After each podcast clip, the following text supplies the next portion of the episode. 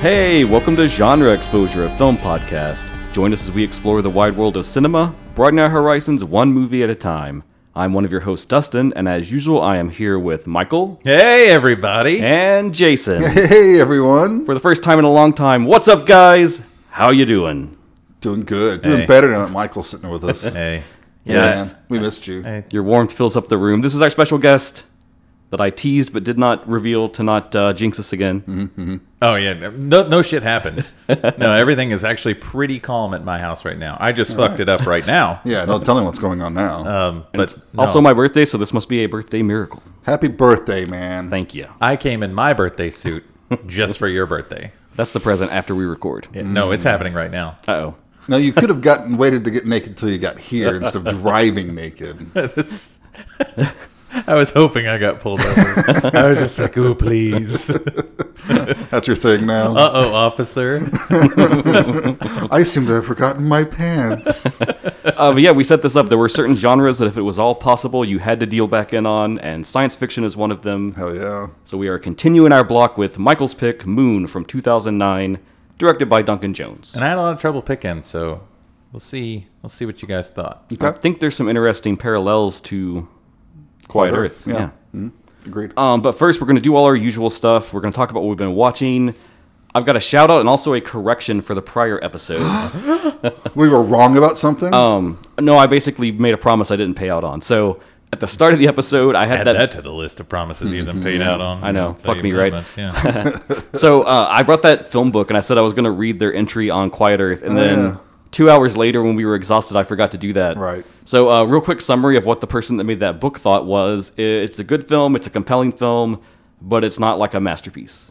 Which was pretty much right about where we were. yeah, that's exactly where we were. Yeah, Uh, fun times. So our shout out. This got brought to my attention, and I thought I would share it on here. Um, since we've been covering Indian cinema on and off now and Mm-hmm. again, and we recently did one, uh, Monica Oh My Darling. So um, obviously, I think for all three of us, that's like a new frontier in general. Mm-hmm. And maybe we're still not totally sure where we fall, but there's been some good, I like some Monica a lot. bad. Yeah. Too Bad was really good too. I mean, 13B, it's no 13B. Look at it. less said. Um, but no, I, I brought to the attention of this uh, author who does books on Indian cinema. His name's uh, Balaji Vital, and he wrote a book about R.D. Burman, who's like a very famous film related individual for Indian cinema. And his most recent book, which has a killer title, is Pure Evil: The Bad Men of Bollywood, and it's all about chronicling like all the like major villains and sort of like bad characters that have cropped up over the years throughout Bollywood cinema, and kind of like breaking them down and their roles and their stories and stuff like that. That's fun. love books on film, and that's a good direction to look in if you're wanting to learn more about Indian cinema. Um, I'm probably going to pick one or two of those up and check them out myself. Cool. Expand my knowledge a little bit There because you go.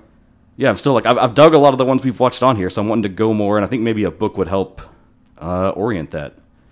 So yeah, Books on film. So, yeah. Books Um, on film. Balaji Vital, look him up, check out his books. Uh, I noticed they were on Amazon, so it seems pretty easy and accessible. You were singing that in your head too, right? I, not until you did it. Oh. Well, as soon as he said books on film, it was just like, No, I mean I get it now, but yeah. Um, so with that out It's of good to have you the back, Michael. Even for even for one episode. way, getting us our copy strikes, just like we want. Yep. hey, you're welcome. It's been too safe for you all. It's okay. We don't really care about our YouTube channel. Um, Whoa. I mean, I'm sure some people watch it. Some some of our videos have like thousands of views because they think it's the movie. yeah, I think that's just because like inflatable sex doll has sex in the title, Right. So people are like, I type in sex, what comes up, and then that comes up, and they're like, there's no pictures. it's every 11 year old boy searching just sex, Aww. boobs. We are Just sorry type we have boobs. disappointed you. Mm-hmm. Um, what have you fuckers been watching? Wow, Michael. Oh, would you I, like to go okay. first, yeah, I'll please? go. Uh, this is a brand spanking new one. Uh Uh-huh. A new one. Ooh, fresh. Um, I have. I think I brought the. F- this is a sequel, Extraction Two. oh, okay. Uh, I think I brought up the first one before on the podcast, or at least I bugged you all about needing to watch it. I actually did break down and watch it. Oh yeah, what'd you think? Uh, I liked it. So I, I thought it was a fine action film. I still have not. it's from director Sam Hargrave, um, who w- like is a classic stuntman. Like he's done. Oh, you could tell that he's it- done everything. Directed by a stunt dude. it's just like these incredible action sequences that are so well choreographed that they don't look choreographed. Mm-hmm. You know, like there's a little bit of gun fu in it. You know, Yeah, a some lot John of Wickisms. a lot of John Wick Love that. references. But I think this, I think the Extraction universe, and I'm going to call it that now because it expands upon it in the second one, and then now we're getting a third one. Um, Mm-hmm. so the Extraction verse. I'm liking these action films going like series length, like John Wick. You know, Oh, okay. Yeah. It's um, honestly so. I really liked the first one. I thought it actually had some heart to it as well. I Mm-hmm. thought the character had a bit of depth. They explore it more in the second one. Um, they do feel kind of like a stuntman reel, Oh, yeah. you know, like the previses that they put together. like a demo reel. But when it's in the right hands and you have like a good camera behind it and like a really good director of photography, that shit looks great. Like it's just great action sequences that you feel. So What, what, what's my one complaint about the first one? it's uneven. Uh, a, little, a little uneven. But my biggest complaint is it's too long. You know, 15, 20 minutes could have been cut easily from that movie. I there's actually probably about ten minutes that could be cut from Extraction 2 i I'll give it that. Um, but they hit hard on some of the emotional development of the character. Um, I don't know how that fucker's alive, man. well, they go into that, and it's really interesting. Okay. Um, because they keep him alive, and he's like, when he wakes up, he's like, "What the fuck? Why the fuck am I here? Okay. Mm-hmm. Like, I got what I wanted, and why am I here?" And it kind of explores more of is the it like friendship. supernatural? Is he undead? No, no, it's Oh. not. It's I not. was like, Uh, excited there for a minute. I don't know. He said it expanded the universe. so- Yeah. what, what was that piece of shit, Brimstone? Oh my god, we talked about that last time too. uh, guys! Of how did you not know he's a demon? How did you not know he's undead? I don't know. Because I'm not intuitive. We saw him get his fucking throat slashed. We saw him. Bur- he- Maybe he's Tyler Rake from Extraction, and he's totally fine. Oh man. Uh, no, I do think they upped the action in the second one, which is kind of like the John Wick thing. Like, how do you keep doing more and keep more and upping the more ante. and actually make it fun? Um, I just felt like it, it was, it was just really, I don't know, it was hard hitting. It was good. I think if you liked the first one, totally watch the second one. Also, Idris Elba pops up, so Nice. he's fucking awesome Bonus. and everything. He's only in two scenes, but he steals both of them. Yeah. As he Um, does. Yeah. So Extraction 2, that is on Netflix, just came out uh, Friday. Mm-hmm. So Can you catch the first one on there too? yeah, it- they're Nice. Netflix exclusives. Solid. So yeah, I would totally if you like action at all.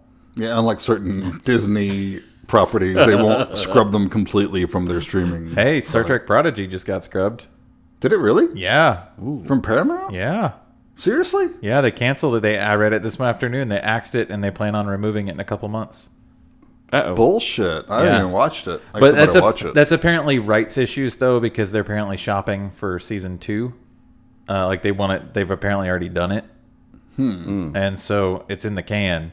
you think that Paramount would run their own property? I mean, you'd think that they would do anything smart, but you know they keep canceling Star Trek over and over and over. So, especially when people keep watching it and they still keep canceling it. Hmm. Yeah, you know, You know, speaking of these kinds of movies and like the the John Wick comparisons, have you guys seen the latest Mission Impossible trailer? no, but I kind of like the movies. I'll be honest. Nah, I stopped it's watching. like after two. visually just the trailer. It's totally like pulling on the the John Wick chain. Have you seen the course it last is. couple? I think I'm like two behind. The one with Cavill Hmm. was really good, um, surprisingly, and I don't really like. Is that the one where he reloads his arms? Yeah, the shotgun arms. I love I love that shot. The way it looks. I That's don't. cool. I don't like Tom Cruise at all. I like, can't stand. You know me. I, I, that's why I haven't watched him. I can't fucking stand him. Eyes Wide Shut's about the only one I Yeah. like him in. he I don't like him, but I liked that one. You know, like I he seems to be smart enough as a producer though, like to know who to surround himself with and he keeps getting cool yeah. actors to be around him. So like Simon Pegg's been in the last 5 Mission Right. Impossibles, Ving Rhames is always cool. Um, he's bringing in Haley Atwell in the new one uh, and she's Killer. cool. So I mean, it seems like he's smart enough to know like let's just keep bringing these Sure. cool actors cuz people are probably going to get tired of me. I don't think he thinks that.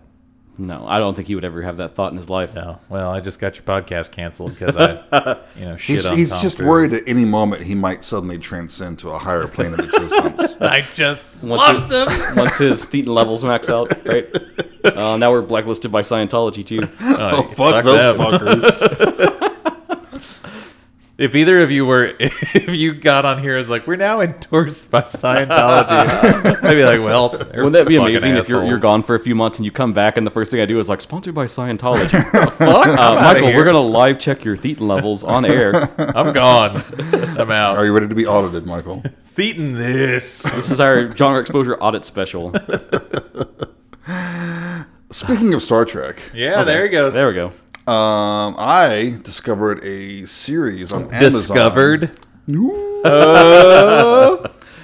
God damn it. Uh, it's on Amazon. It's called The Center Seat, colon, 55 Years of Star Trek. Oh, is it kind of like a retrospective? Yeah, it's like an 11 part series. It ca- It came out just last year, apparently. How many times did you nut while watching it? Uh, that's none of your business. and I'm shocked you asked such a question. I'm just wondering if you broke the record. No. You look a little more tired than usual. But uh, I, I hadn't heard about this. I- Usually, any Star Trek project, you know, pings on Mm-hmm. my radar pretty quickly. Yeah. So I just started devouring this, and it's pretty. I mean, it, a lot of it's just your typical talking heads, goofy shit. But they also they don't pull any punches on some things. Mm-hmm. I mean, there's a lot of cool like I've just so stumbled upon reading things like background stories of the original production and like Right. the writers and what was going on and the different ideas they were kicking around. yeah, and they touch on how some of them were completely shitty, Mm-hmm. and like you know how Roddenberry wasn't always a great person. there was a things lot like of that. uh, people kind of thinking they had ownership of everything in Yeah. a way almost, and right, yeah, certain actors being treated like shit. And they go into that some, but it's it's also just like a fun, and it goes through everything, like all the movies, all the Hmm. series. So if you're a Trekkie out there, and you want to watch something maybe you hadn't seen that maybe you know you missed, check this out. I'd watch that.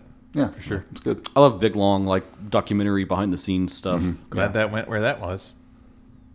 Isolate that audio. Yeah. I like big long Bana says, wangs. okay. "What have you been watching?" Um, I just brought the maturity level down. Yeah. You guys have been like a little too. I've missed this. Um, Little too highbrow. I've got two because I've just been on that chain lately. So uh, I'll start with the bad one. So it, it's tied into a cool discovery though. So um, we were subscribed to one of those like TV cable streaming services because Tiffany has to watch certain shows that she really likes. And at the bottom of the service, they have all these like it's a streaming network, and they have a live TV stream, and they just kind of all show up on there. Um, there's some we know like uh, Retro Crush. You know they have all the old like '80s anime OVAs and stuff. They have a live channel, and I check it every now and again because like new ones get added. And Screenbox is now on there now uh, with their own like live TV service of their content. So they're just playing something randomly Mm-hmm. from their yeah. selections. Don't they only have Terrifier? Is that like all they have? Hey, they've got the Cube uh, Japanese remake now, so They do have that new uh, Robert England documentary I really want to watch. yeah, Screenbox, you know they're they're coming up. I think. Yeah. Um, so I just left it on one night. 'cause I think Tiffany fell asleep, and I was kind of like, eh, I just put something on. And what just happened to be on is a little movie called I Am Lisa from 2020. Um, and wow, it's it's not good. Let's just start there. No. Okay. Uh, show's over. Goodbye, everyone. Uh, no, no, it's it's it's like this. It's, it tries to be too many things. Okay, so at first it's this like small town. Things are kind of weird, Twin Peaksy, but also there's some crime going on, kind of thing. And there's like a corrupt sheriff, and she kind of like backs her kids who like are bullying people and stuff. And um, the main character Lisa like runs this little bookstore in town, and she's like a bit of an outsider, a little little gothy vibe to her. Um, she's played by Kristen Vaganos, who I didn't really recognize from anything. It looks like she's done a lot of like lifetimey looking stuff or like direct to video horror films. Um, she was the best part of it for sure. She had like a good charisma to her. It was just she was in this train wreck of a movie, and, and so there's the first part of it is like her kids are like bullying her and like messing with her, and the sheriff's kind of covering it up. A- And, then it kind of ramps up into like this sort of like rape revenge thing where they like abduct her and beat her, and she gets raped and like left in the woods to be eaten by wolves. Is like what they're trying to like hide the evidence. And then a wolf bites her, and then it becomes a werewolf story Yeah. where it's almost doing like the ginger snaps thing where it's kind of like she's coming into like you know who she really is and uh, being less reserved and more like you know ah, I have you know empowering kind of thing but it just doesn't balance it very well and the the werewolf stuff gets almost a little like low budgety twilighty because it's like she'll start to wolf out and then like all that happens is she gets contacts and like finger claws. and that's like the climax of the film. She finally, it's the full moon, and she goes like full werewolf, and it's really like Star Trek Next Generation level facial makeup to kind of give her like a, a larger furrowed brow and like higher cheekbones and like a more angular face, and How that and dare that's you. it. How dare you? I mean, it works in Star Trek because it's Star Trek, but it's like How do you sit with this man? I don't know, man. He's disrespecting Michael Westmore. Get the fuck out of my house. you're gonna have a werewolf transformation. There's a certain level, right? Mm, Yeah, you sure. expect. Sure. Or you just pull the uh, thing from the Creep Show uh, TV show Animate it. on Shudder, where, Yeah. or they animate it, or just completely don't fucking show it. it's a it's an episode about werewolves. Nah, not gonna do Um, that. And so, with her werewolf like ability, she goes on a spree of revenge, murdering all the people involved. And it's it's just really dull. And like everyone else is a terrible actor. And so, she, she can't do much and there's not a lot to work with. And yeah, So I'm gonna be woke and ask a question. sure. Is this directed by a man? Let me see. It's uh, directed by a dude called Patrick Rhea, who, according to Letterboxd, has a very extensive uh, director credit list that all look to be horror films that I have never seen of or heard of in my life. Some of which look like they are ripoffs of popular films, like a movie called Charlotte.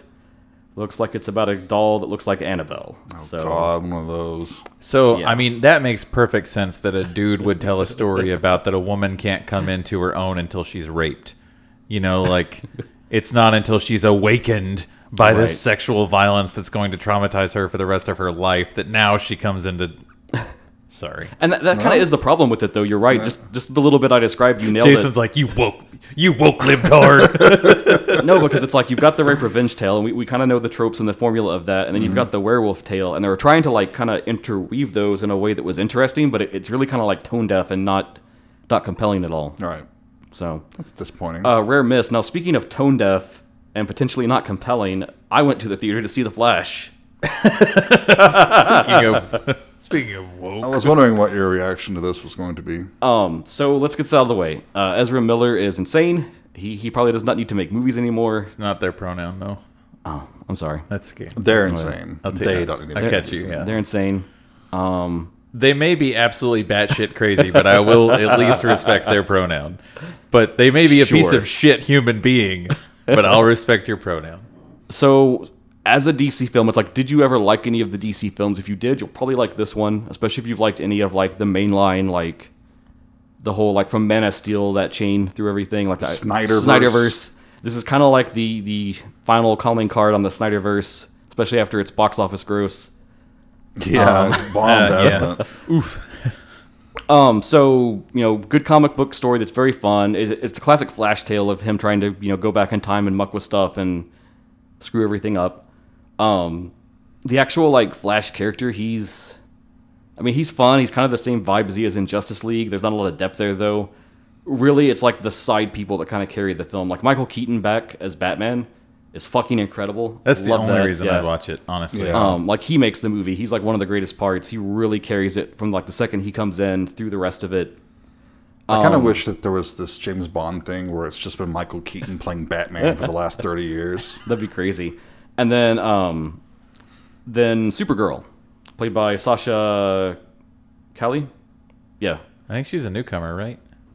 I don't know that I recognized her from anything, but she is amazing too. But unfortunately, she's a little underutilized. She's only in it for like a little slice of the film, and it's one of those things like you can tell they messed up when they were plotting it out because like she has such a presence and like really steals the scene Well, every they're probably time. too scared to have a woman too front and center because it would have scared off all the incels.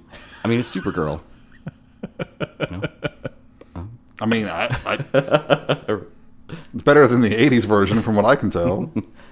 Um, but yeah, she's amazing, and hopefully, maybe they'll like recycle her into the new universe potentially. That would be a good idea, I think. James Gunn wills it. Jamie, Well, you know Michael Shannon's out because he shit on the movie as soon as he went on, yeah, uh, Did he? uh, yeah, press junkets about it. He still cashed a check, didn't he? Yeah, he did. it sounds to me like he was contracted that he had to do it. Well, I'm sure he was. Because uh, he was like, I'm tired of these movies where it feels like everybody's just playing with action figures. I was like, damn, Michael Shannon, um, and there, there's I mean, been I some, agree with him, but he's I- the one who signed the fucking contract. paying your rent, man. And there's been some things said about the CG and it being bad, and it's I think like uh, the director's come out and Andy Machete and said that it was like a design choice. Um, when they're I doing designed it to look like shit. when when they're, he's doing like the time travel thing, it's in this weird like almost like an amphitheater, and he sees like events surrounding him, and as he runs, it like scales them back.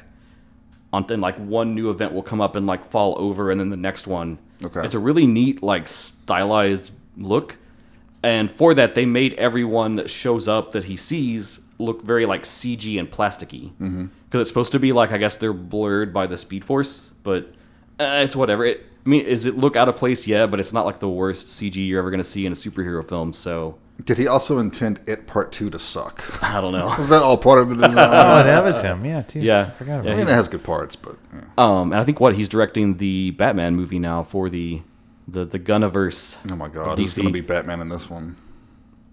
Um, some other things I wanted to say about this real quick to wrap it up. Um, there's a lot of fun cameos. There's a part where like things are going bad and all these different worlds are like crashing together, and he's kind of seeing glimpses of them. And, and they do stuff like you get the classic Superman. You see, uh, there's apparently this weird, like now kind of controversial cameo where it's the uh, the Golden Age Flash, Jay Garrick, with like the little like metal tin hat, and it looks like the dude from the Flash TV show in the CW it. Oh, that was not asked if they could use him. but it's also not actually him. They were like, Oh. we just made a CG version of what he looks like in the comics. uh, oh, that's what they're saying now. But um, Right. and that's kind of weird and awkward. Um, Well, they probably own his likeness anyway. So yeah, um, you see the the '80s like Supergirl in there for a Oh, second. Um, then of course I think it's famously spoiled now, but there's the Nick Cage cameo Yeah. where they filmed a little scene of that failed script that never got made, which that was cool to see him fighting the stupid giant spider. fucking giant spider. Okay, so this bombed hard. Yeah, Uh, Um, yeah, yeah, yeah. Briefly, why do you think that is? Our, our general audience is finally suffering from superhero fatigue. Was it just bad word of mouth because it's had a really troubled production? so I think it's three things. I have thoughts as well. We'll see Number if we one get mine. is Ezra Miller is problematic. Garbage person, okay. Um, that's, People, garbage people. That's the whole thing.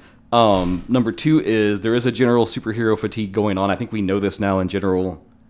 When you look at reviews on new superhero films and, and the box office and stuff, they're kind of kind of dipping regardless of what's going on. Yeah, you know, I've been suffering from that ailment for a while. Um, and, and then Since the three very first is one. I feel like in general the DC universe thing they've been doing is like kind of on the rocks because like what since like Black Adam, everyone has been like yeah, that bombed too, didn't it? dipping and bombing under Shazam, expectations. like yeah, failed the, the second hard. one. Yeah.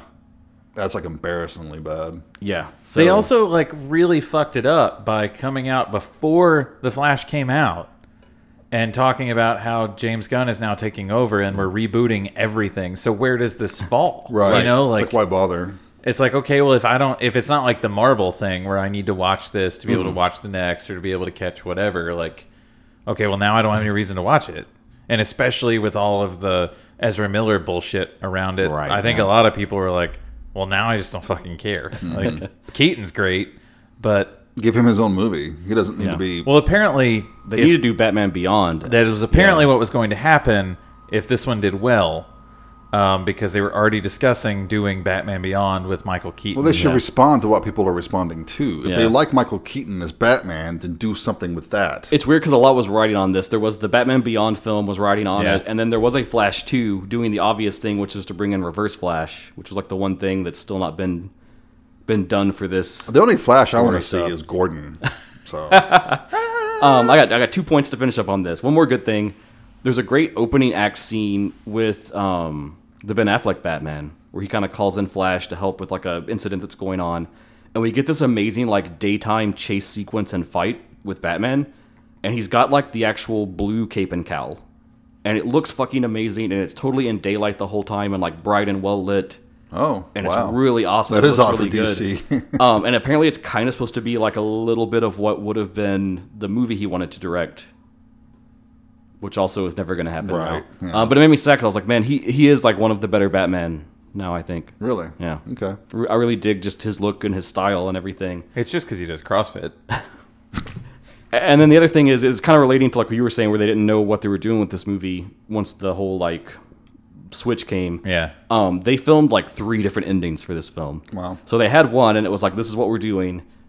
Then when Black Adam before release started getting the hype train on it, and there was all this like, oh, Cavill's in it as Superman for a second, like they're gonna do the other Justice League, they're gonna do Man of Steel two, blah blah blah blah blah. They rushed and filmed a new ending that kind of tied into that idea, and they were all ready for it. Then Black Adam bombs. Then they're like, oh, that's not gonna happen. Then James Gunn comes in, and they're like, you can't keep this ending now. So they made a third ending, which is the one that came to screen. Okay. It's got another fun cameo. I don't. Do you guys care if I spoil it? Not I, one am bit. not gonna watch it. Um, it's kind of the same premise as the other two endings. They just altered the characters, so it's supposed to be. Those of you listening who care, skip ahead like 15, yeah, if 30 you, if seconds. you care, skip on until you hear the music. But um, he's back in his own universe. He's fixed everything. Everything is righted. And Bruce Wayne contacts him, and he's like, "Hey, I'm gonna come pick you up. We got to talk about some things. Everything's good. Everything's right." The limo pulls up. The door opens, and out steps the George Clooney Bruce Wayne, and he realizes that he still messed some things up, and nothing's quite the same. So that's going to go nowhere. No, It- it's supposed to be a funny thing. now. Oh, just a funny. Okay. Um, because the original thing I guess was like kind of a hint of like he's back and everything's normal, and that that was all it was. And then the second one was like he's back, and like the Justice League are there, but also the Supergirl character is there, and she kind of like ported into their universe now, and that there was going to be like a setup for that. And then when they went to be like, okay, third ending, I guess the notes they got were we like the idea that he's back and it's something different, but let's just make it a joke. well, I mean, considering the Batman movie he was in, that's a pretty, pretty tremendous joke. Um, yeah, so I think I've settled on just accepting that for what it is. The Batman and Robin movie. Is I mean it's just- funny as hell. Why accept it as anything other it's, than a it's shitty how movie? I view it is, is, is its comedy. Is it's just like laugh riot, but it's terrible. it's basically like Adam West. It's almost too painful to really to. to Everyone make fun of. freeze. oh god! I don't know. Kevin Smith says that the Schumacher cut of Batman Forever is amazing. Kevin so, Smith can suck my dick. All right. Uh. Ooh, um, so all that being said, Saucy. yeah, if, if you like DC films, you're gonna like this. If you're out on them, then you probably shouldn't waste your time with this. right. holy shit! Kevin Smith's here. What? Uh, Oh my god! He's He's, got a chair. with a steel. pick- Oh my god! Should we actually talk about the movie we came here Yeah, to talk probably. about? No, Okay. I didn't come here for that. The movie you picked. No, he didn't watch it. Oh fuck! I just came to listen to you guys talk about it. I, you didn't tell me how to watch it. You just said pick one, oh, you got me there. so I picked it.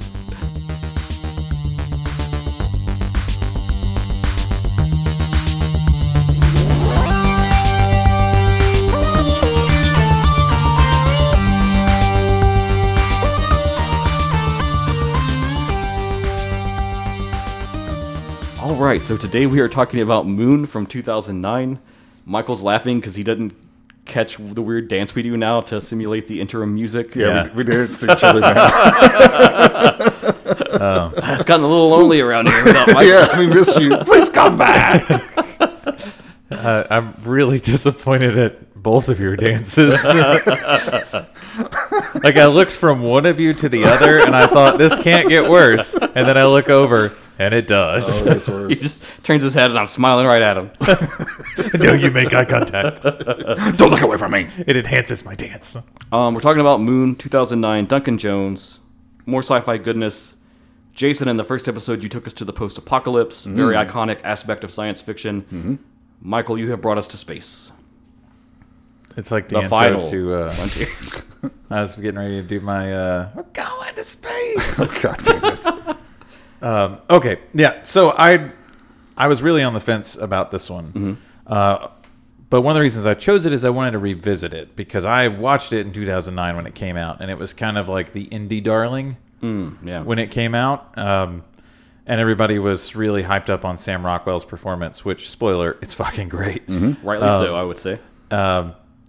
and just the fact that we don't get too many films with the one person cast Right. They're very hard to do well, I think. Right. so I guess I'll just go straight into the film. Uh, basically, we're set in a near future. You know, It's not radically. yeah. Yeah, it Future doesn't give stuff. a date, but it's The like- most important thing is that we've just discovered. You know, the film lets you know that, and it, what I love is this ad at the beginning. Oh, that yeah. it's just like this ad for the the Lunar Corp or Mm-hmm. lunar energy is limited. uh, that basically we've destroyed the planet. You know, like we're It's an energy crisis. Oh, energy going energy on. crisis, The but one we've we're staring down right now. but Yeah. we've discovered the the cleanest fuel possible, which is fusion energy, Mm-hmm. and that it's harnessed from the sun and uh, the moon, and um, brought to you by Lunar. Yeah, it's, it's a helium three, which is actually theories about that possibly being an energy source, Oh, neat. and I'll, I'll rant about that more later. So Okay, put okay. a pin in that. Yeah, so that they found deposits of helium three on the moon. And it then cuts forward to uh, we see our main character Sam Bell, Played by Sam Rockwell. played by Sam Rockwell. Very easy because we could just say Sam and Sam, yeah. we're on point. First off, my first impressions of the film, which I love, is the 2001 Space Odyssey odes. Oh yeah, you, You get know, like, big vibes of that. the, whole color film. palette of the very sterile white. Mm-hmm. Um, like it's very futuristic, but also very space, like very NASA. Yeah, and then it's a nice. It's also a little grimy. You can Yeah. tell because we get the information immediately on the screen. It's a crew of one with a contract of three years. So and it looks like this dude's been living here for like three years. Mm-hmm. yeah, Because there's like you know smudge prints on the consoles. and no one's stuff. cleaning. And it's like clear. it's like everything's been so automated. They just need the one guy for like s- Right. little certain parts to be done. Yeah, And um, he is not alone, though. Mm-hmm. That we we meet another character, um, Gertie. Which maybe we should disclaimer here. Sorry, this was pre Kevin Spacey being a shitbag. No, he Well, was probably a before shitbag. public knowledge. Yeah, he was Before probably public a knowledge, shitbag yeah. then too, but pre public knowledge of Kevin Spacey being a shitbag. Um, so yes, Gertie is a computer that is voiced by Kevin Spacey. you don't see his face, you just hear his voice. Again, another 2001 Space Odyssey. He's pulling a very Hal like uh, kind of style of delivery. But I love the design of Gertie too. Mm-hmm. I like how it's it's like on the rails. Yeah. It's basically just like a it's like a unit that can see you and everything, and uh, has like an arm attachment, but it has to it's attached to the ceiling, so it has to Yeah, kind of stroll. and, yeah, like, it's not slide hovering through. or rolling or anything. It- That's another point too of one of the reasons that I chose this. Um, and one of the things I really like about it, I mean, spoiler, I do like this movie quite a bit, which is why I chose it. Um, but the practicality of that design, yeah, Mm, Yeah. Um, no CG. You don't need CG for it. Yeah. You can manually move it. You can manually do all this stuff. You can put everything in camera. yeah, and I love that he has a filthy cup holder on him. Yeah, because he's all his job, Gertie's job, that is to take care of Sam. Yep. That's his whole job. Yep, just make sure he keeps doing what he's doing. And, he And- doesn't have like a robot face; he has like an emoticon. that Yeah. will- that will change depending on what emotion he wishes to convey. Um, it's very clear that Sam has a kind of love hate relationship with Gertie. Um, we also come to find out that Sam is a bit of a troubled character in general as we kind of start getting some some backstory for him. But it opens basically with Sam just doing his job, which is you know he gets up, he exercises, he keep, tries to keep fit. Um, he's Reports. yeah, makes reports. Um, he looks to see if anything's malfunctioning, um, and then he sends back the helium three once it's Yeah, they have like big like automated collectors that kind of rove the surface of the moon. His big harvesters. and they send to him like the status reports of how much they have. So when one is like got a full tank of this helium three they've collected, he has to go out in like a little rover, Mm-hmm. pick up the tank, and then head back and ship it off. all the while avoiding sandworms. Not that wasn't Hmm? the one I watched. Oh, weird. Um, and you know, before we go too more deep in the plot, I wanted to watched throw this Toilet out Dude. here. um, this film only had a budget of five million. Yeah. and it looks fucking gorgeous. Yeah. to be at that price. And I will they make- really stretched it. I will make some arguments as to why it looks so good.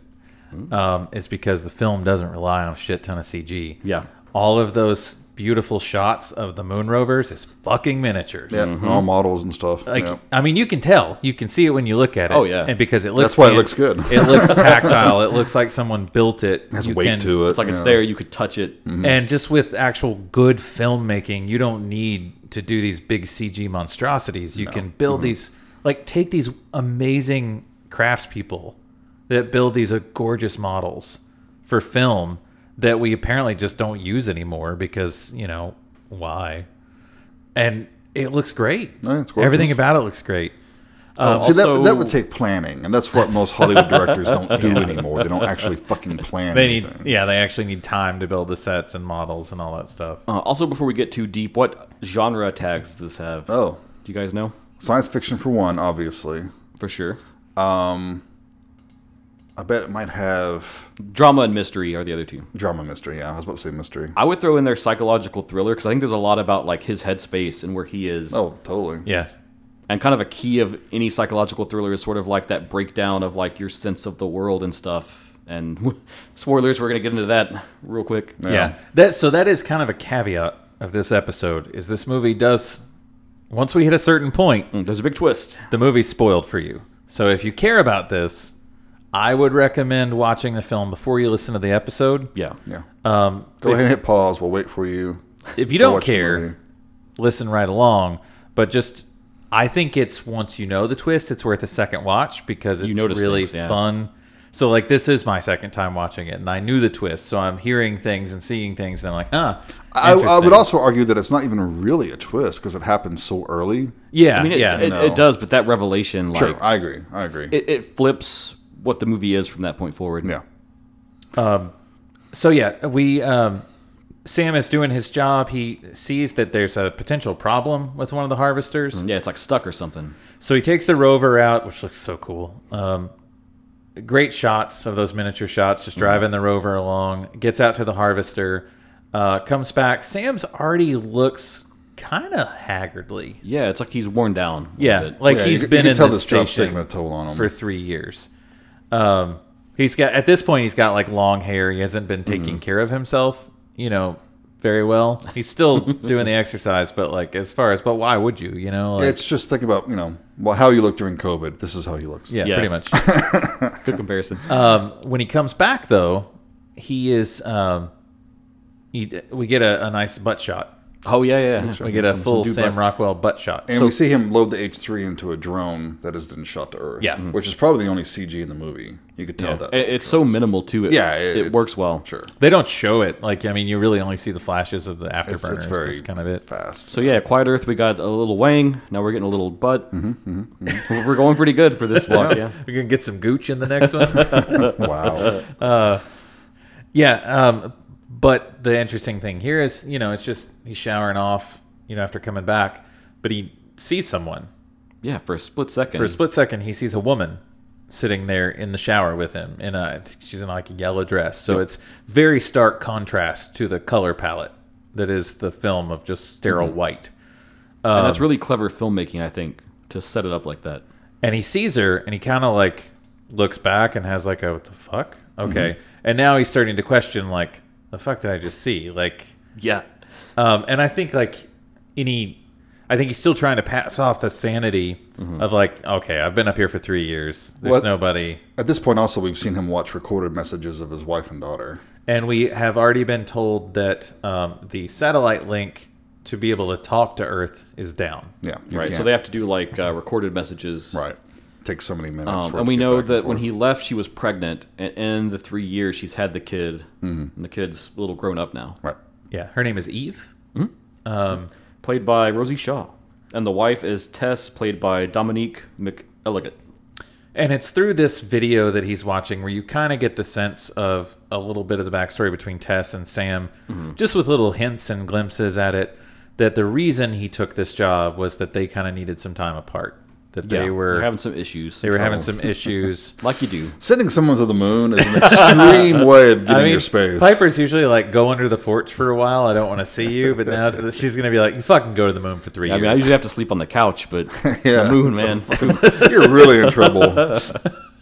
yeah, but we kind of get the sense of why he's here. But we also know that um, he is at towards the at the end of his He's got two weeks left. He's got two weeks left in his three-year stint, and he is going home. yeah, the pay's great apparently too. Yeah. they mentioned that. Um, there's an interesting uh, thing that Tess says to him that she says, "So and so, I think his name. Uh, who is Matt Berry's character's name? Uh, Overmeyer's. Overmeyer's, which is played very briefly by the amazing Matt Berry. Yeah, I saw his name in the credits and I got excited because I forgot that he was in this in any capacity whatsoever. uh, no, he's played by Matt Berry, who is um, He plays Laszlo and What We Do in the Shadows. yeah, In case that you don't know.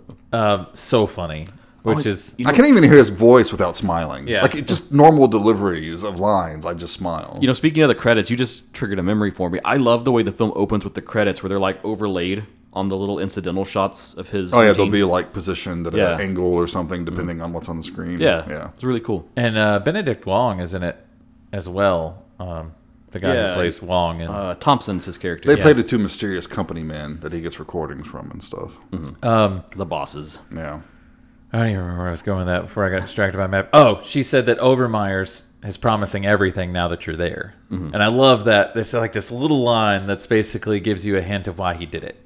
You know, like this this is very lucrative. This is a really horrible job that someone was going to have to do, spend three years in isolation, um, but there's good reasons for doing it. Um, well, so now after all this, we get this kind of set up. Sam is now kind of taking care of himself a little bit more. yeah. he's getting his hair cut by a Floby. Yeah, Gertie is cutting his hair with one of those suction things. Yeah. It's I always great. think of it as the suck cut from Wayne's World. it sucks and it cuts. Get that thing off of me, man. But yeah, he's getting ready because he's what like just a few weeks away now at this point. Yeah, uh, we see that he's got some hobbies that he partakes in. He's building a uh, a town model. miniature town. Yeah, he's whittling some wood and Yeah, it made me think of Beetlejuice. yeah, Their big model rec- rec- recreation of the city. yep. Uh, but he gets a in one of his like wake up things. Um, he see like in his next day routine, he sees that there's something wrong like with the harvester again. Mm. Yeah. yeah, yeah. So he takes the rover out.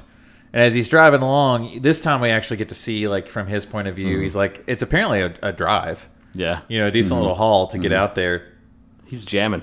Also, Yeah. before this though, we do see that he's exercising that morning, and we see him get winded. Yeah. pretty easily. He's starting And to- That's, that's the first little hint that something isn't quite right. Yeah. Um, and he's, he doesn't look well as he's driving. Yeah, Um, you know, he looks like he doesn't feel good.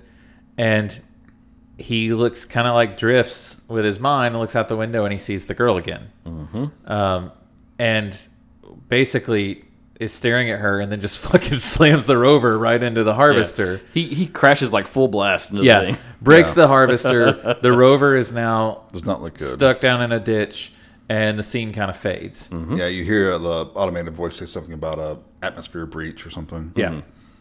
Scene fades. Well, the next scene uh, that we come back to is Sam laying on an infirmary table. Yep. Uh, he's coming to. Uh, Gertie is with him. Gertie's inappropriately touching him while he's unconscious. Spacey showed up on set. He's like, no, no, no. This is part of the character. Let me do this. Just let me control the arm real quick. Yeah. Nope. Right there. Yep. Right there. Oh God. But Gertie asked him some interesting questions. He's like, Sam, do you know what happened? And Sam's like, I no, I don't know what happened. And he, he said, Do you remember anything? No, I don't remember anything. And he said, Well, you had an accident. Um, you hurt your head. and You probably don't remember the last couple of days or something like Mm-hmm. yeah. How long have I been out? You know, a while.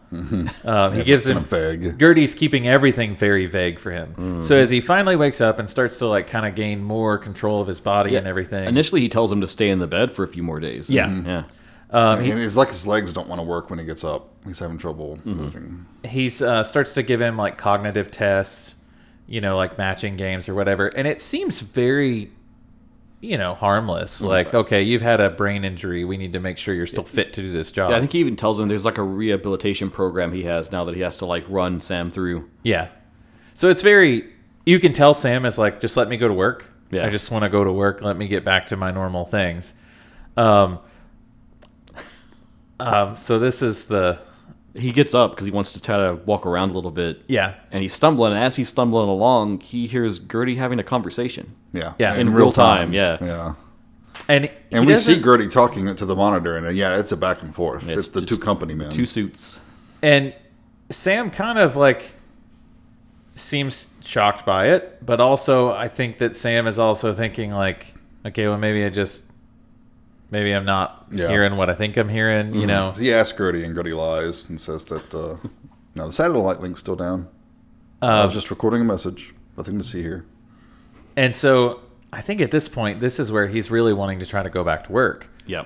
and Gertie is really trying to stop him. Yep. from Gertie basically doing this. tells them that they're going to let a bunch of stuff just run on automation and it'll be just fine, and they've accounted for it back at the company. Yeah, like the airlock door is shut and locked, and uh, one of the you- harvesters is stalled. Yeah, Yeah. He doesn't get clearance to even go out in the airlock or anything, too. Yeah, Gertie says that I'll pass that along to Central, and he gets a recorded message from Central telling him to stay put. Yep.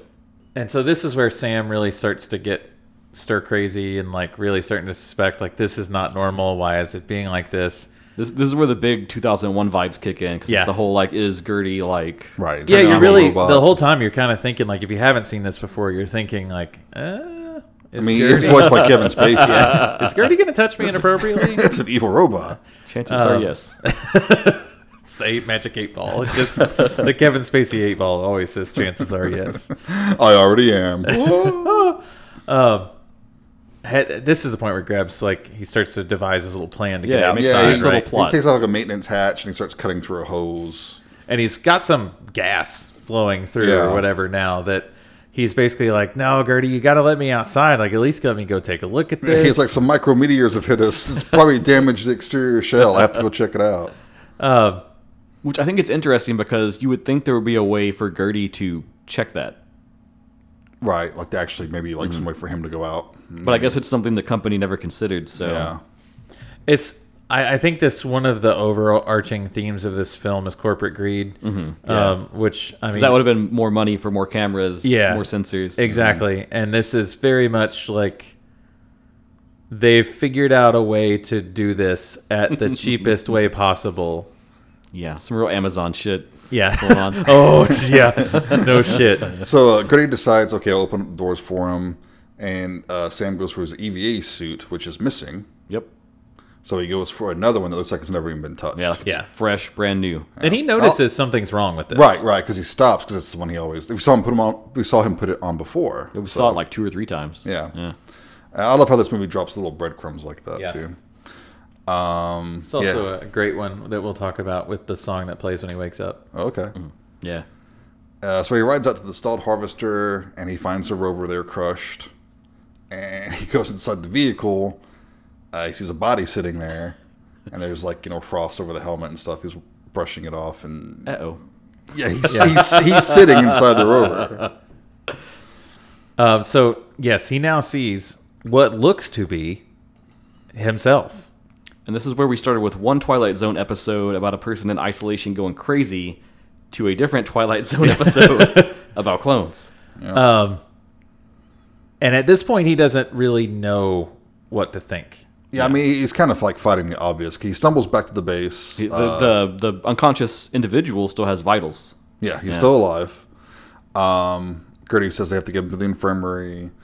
Gertie's real cagey too. about Yeah, everything. yeah. Well, and it's funny. Gertie's cagey, but he's not. He's Yeah. never lying to him. Basically, he's like, "Who is that, Gertie?" And he's Mm-hmm. Yeah. like, he's starting to break a little bit, and he's like, "You're starting to see the temper that Sam Bell has." Mm-hmm. And he's like, "Who the fuck is this, Gertie?" And Gertie's like, "That's Sam." yeah. And he's like, "Uh, well, okay. What the fuck does that mean?" Yeah. And I like how Sam's watching this other Sam where he's wearing like sunglasses while Gertie is like He's, reviving him. he's doing and his testing him full and Tom stuff. Cruise. Yes. Yeah. um, yeah, he's got his aviators on. That's Yeah. what I thought of. Yeah. Oh, he- I think. So I think one of the beautiful things that's like that you're about to get to see in the film is Sam Rockwell do this absolutely amazing job of playing the same character three years apart. Yeah. And they literally feel different, even though it is the same character. You can tell same person. which one Yeah. is the. I mean, they do little subtle things, you know, like the new Sam, the one that's just taken his place, is much more clean cut. You Mm-hmm. know, he's much more looks like okay, I'm fresh. fresh, ready to do my job, and the other one is very much I've off. been here for three years. Right. the one is e- exiting COVID isolation. um, but God, Sam Rockwell does such a good job. He's, he of does a great just- job. It's it's difficult to play the same character but with two different personalities. I mean, probably the only other performance. Even then, this isn't exactly the same. But um, in Dead Ringers, Oh, yeah. who Jeremy Irons playing twins, not not the same character like this, Mm-hmm. but still, he was able to differentiate each performance so well. You knew who it was, even when one character is pretending to be the other character, but you still you can keep track of it. And this is a performance pretty much on that level. And this is one of those things, like, I know I said it about uh, Quiet Earth 2, but if this performance didn't work, the whole film would fall apart. Oh yeah, Oh, yeah, it hinges on this. Yeah. Which I think Sam Rockwell's a brilliant actor anyway. He kills it, I man. think he's just he just fades into every role that he's in and Yeah. you forget that he's Sam Rockwell, he becomes that character. Um but yeah, he's very he's kind of walking around keeping an eye on him while he's, you know, in the infirmary or Both whatever. very cagey. And let's just call him New Sam. New Sam, the one old that Sam, the one yeah. that found the yeah. Uh, so New Sam's like watching a message from his wife, who's pretty much telling him that you know it's over. You know this isn't going to work. This Yeah. long distance relationship just. and the the old Sam, he's coming in and he's having trouble moving around and stuff. And he's asking him like you know who he is, why do you look like me? I think the first really like where it heats up a lot and it's interesting is the the new Sam is exercising and he's fucking going at it Right, with his yeah. punching bag. Yeah. And you can tell that the older Sam like he he realizes like I can't do that. Right. I'm, I like I'm like that's the first time he notices like there's something different about this other one. Mm-hmm. now yeah, he's been injured, and you could chalk it up to that, Mm-hmm. but But also mindsets are different now. You know, like I think he's looking at new Sam from old Sam's 3 years experience Yeah. Yeah. of sitting on the station like it doesn't matter. right. You know, like none of this, none of this matters. But like, He's like us. yeah, he's like basically looking at it like it doesn't matter that you do this or not. Mm-hmm.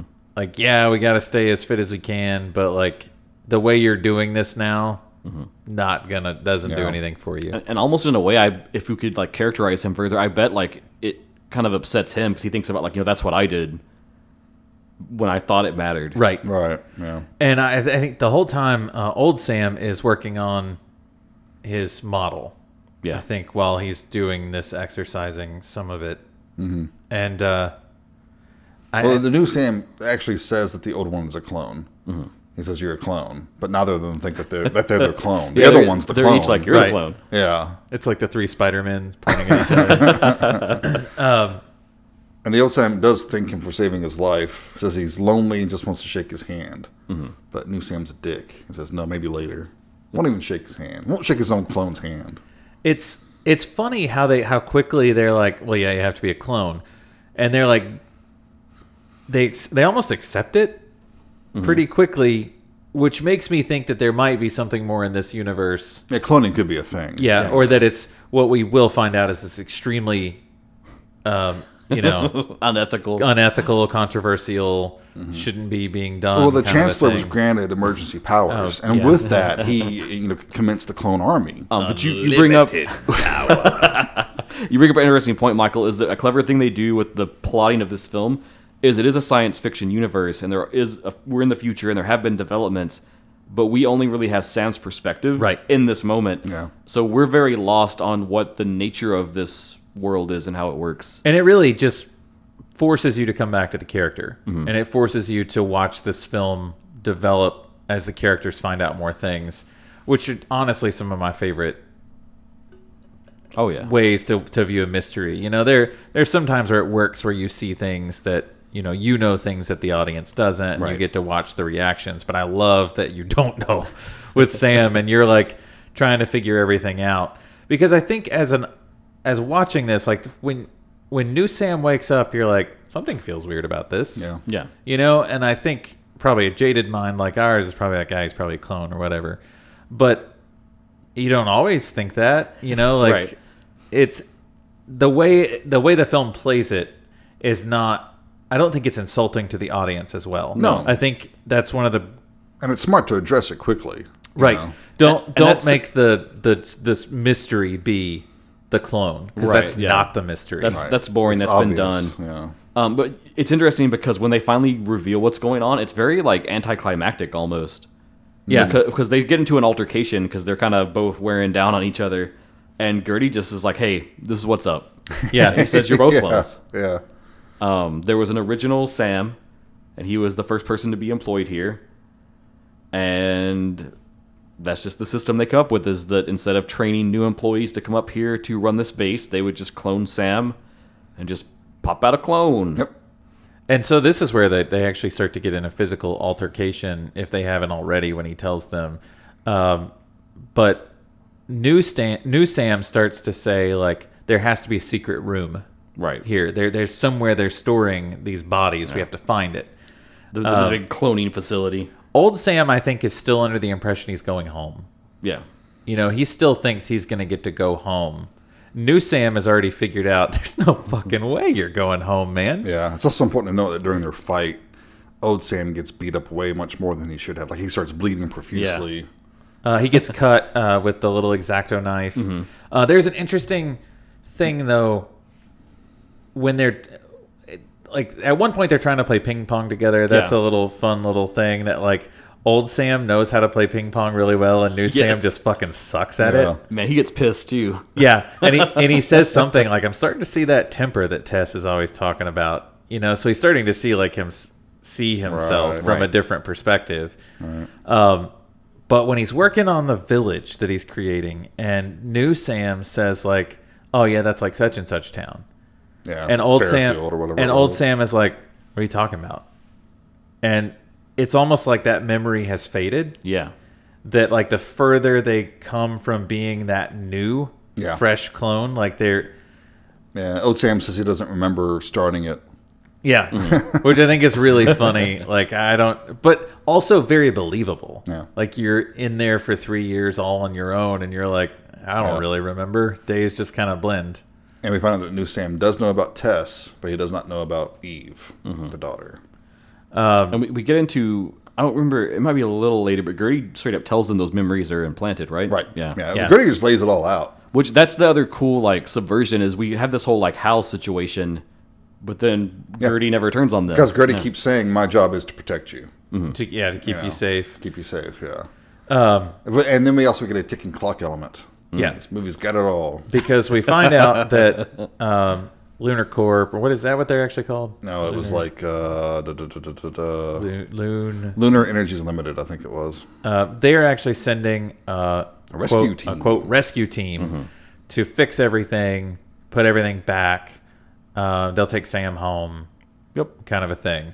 So we know This, now, this is when Gertie breaks down and tells him because Mm-hmm. they got 14 hours until this rescue team gets here. and both of them are going to be visible. Yeah. They're going to know that everything has gone horribly wrong. And this is when New Sam becomes obsessed about this area that they don't know about. Yeah, and the he wants to secret find area. it. He wants to And- look under that table that has the miniature model. And That old seems Sam, so is, obvious. old Sam just doesn't seem to care anymore. Like, He's tired, dude. yeah, And He's, he's physically falling apart. I'm curious how they. I would love. I kind of want an answer of what they did to him. You know, like is it advanced cancer? Is it? It looked like radiation poisoning. I think it- they just have a timeline, uh, the time Well, life. There's a little more information we get later, which we'll wait on, but I think it kind of stinks all that up. Yeah. There's some more like revelations about the cloning scenario. Yeah, there's some kind of back and forth with them, um, and it after the big fight, and old Sam has really got the shit kicked out of him. Like Jason said, he's messed up more than he should be from Yeah. from this fight. You, you could say he's very fragile at this point, He almost. ends up just getting very sick. yeah. Like he's coughing a lot. He looks like he's extremely not well. He's decided to wrap himself, you know, in his comforter. Um, and at one point, you know, falls asleep. Mm-hmm. And when he wakes up, there is a it's the the song that's playing on his alarm clock every morning. He wakes up. That's a song that's like I am the one and only, which I think is a really funny little cue. Once Right. you know the thing, One and only. Wait, wait, once you know that he's a clone, it's kind of a funny thing. And again, that's one of those breadcrumbs they lay super early, and then we get this payoff for it. Right. Um, so he kind of starts to kind of snoop, really. Kind of, I think he becomes a little, I think he's just becoming depressed. Yeah. Um, and he starts searching for his own answers and not answers that new Sam is looking for. Right. I They're, think- they're both searching for the truth, but two different questions. I Right. Think. I think Sam's looking at what's about to happen to me. Mm-hmm. What is so he does come across the logs, Mm-hmm. basically of the old Sam's that came before him. Yeah. Gertie actually helps him access those. Yeah, And c- curiously, when all of them get to their three-year mark, they seemingly get very ill. and very sick, just like Mm-hmm. he's getting. And the one that they show that they actually show in the little monitor is he's like, "Yeah, my hair's falling out now, you know, like man, I don't know, I'm just happy to be going home." And he lays down in this chamber that I guess he thinks is like a cryo freeze or whatever that he's getting ready to go home. That's in. what the video guy tells him that it's a cryo freeze. Even though it only takes three days to get back to Earth, they have to freeze them. Which is weird. Hmm. uh, but it's apparently some sort of gas that immediately kills him and disintegrates It him. vaporizes the body. Yeah. Um, so kind of the thought I had was that like, as part of this whole plan, like they designed them to break down, Yeah. Yeah. right? Because if we're talking about cloning, you can obviously manipulate genetics.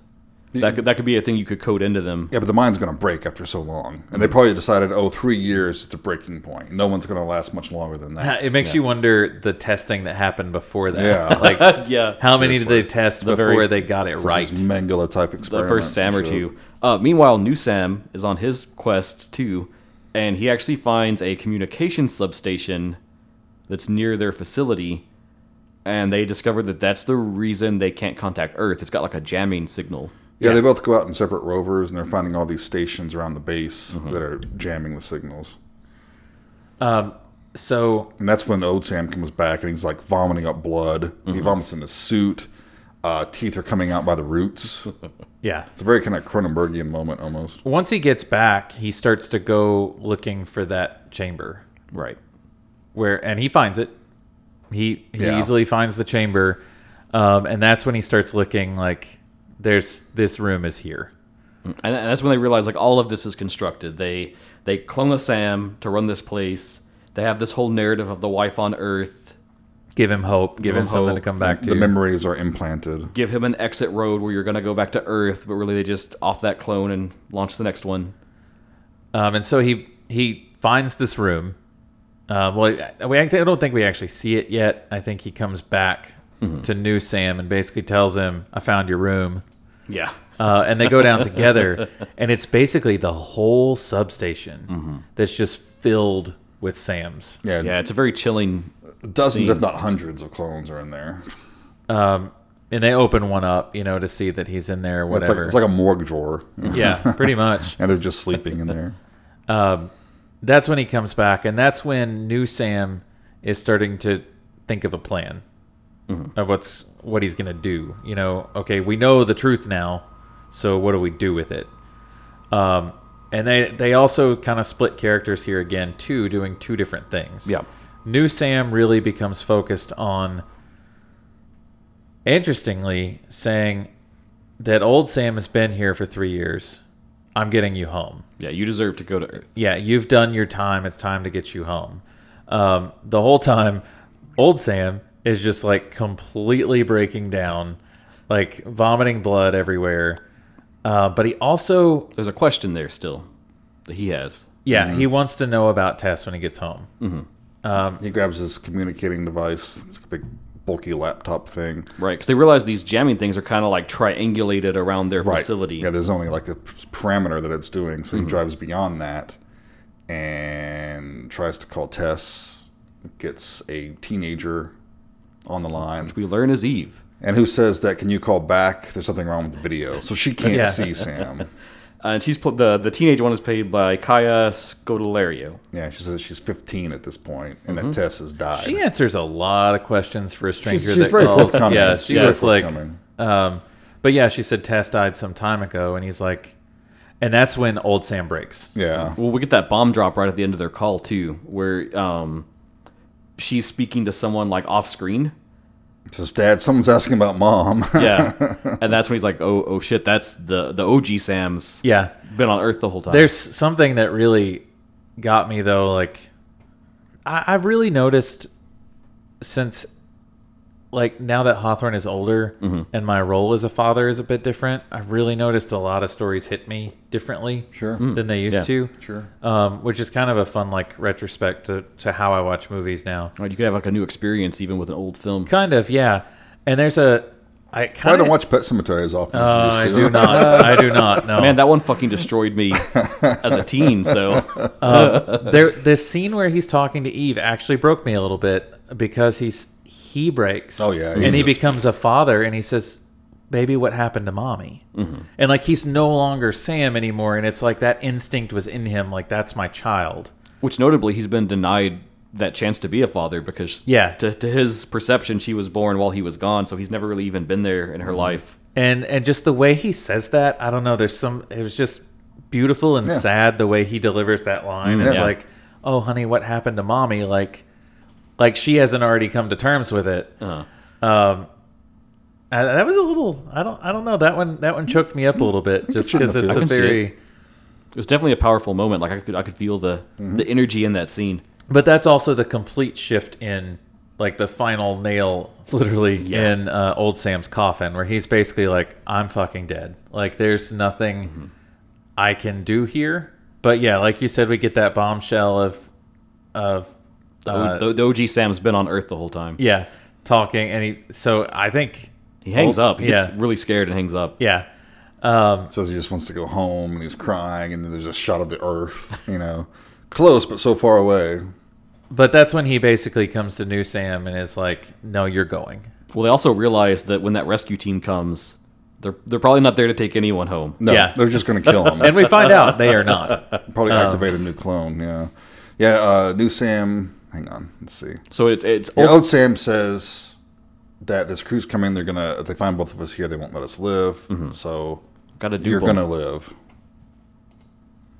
And so they kind of devise a plan that um, it's actually really. But when they still think it's old Sam that's going to go, and they basically clear out the little drone thing that they normally send the Helio three Yeah. in.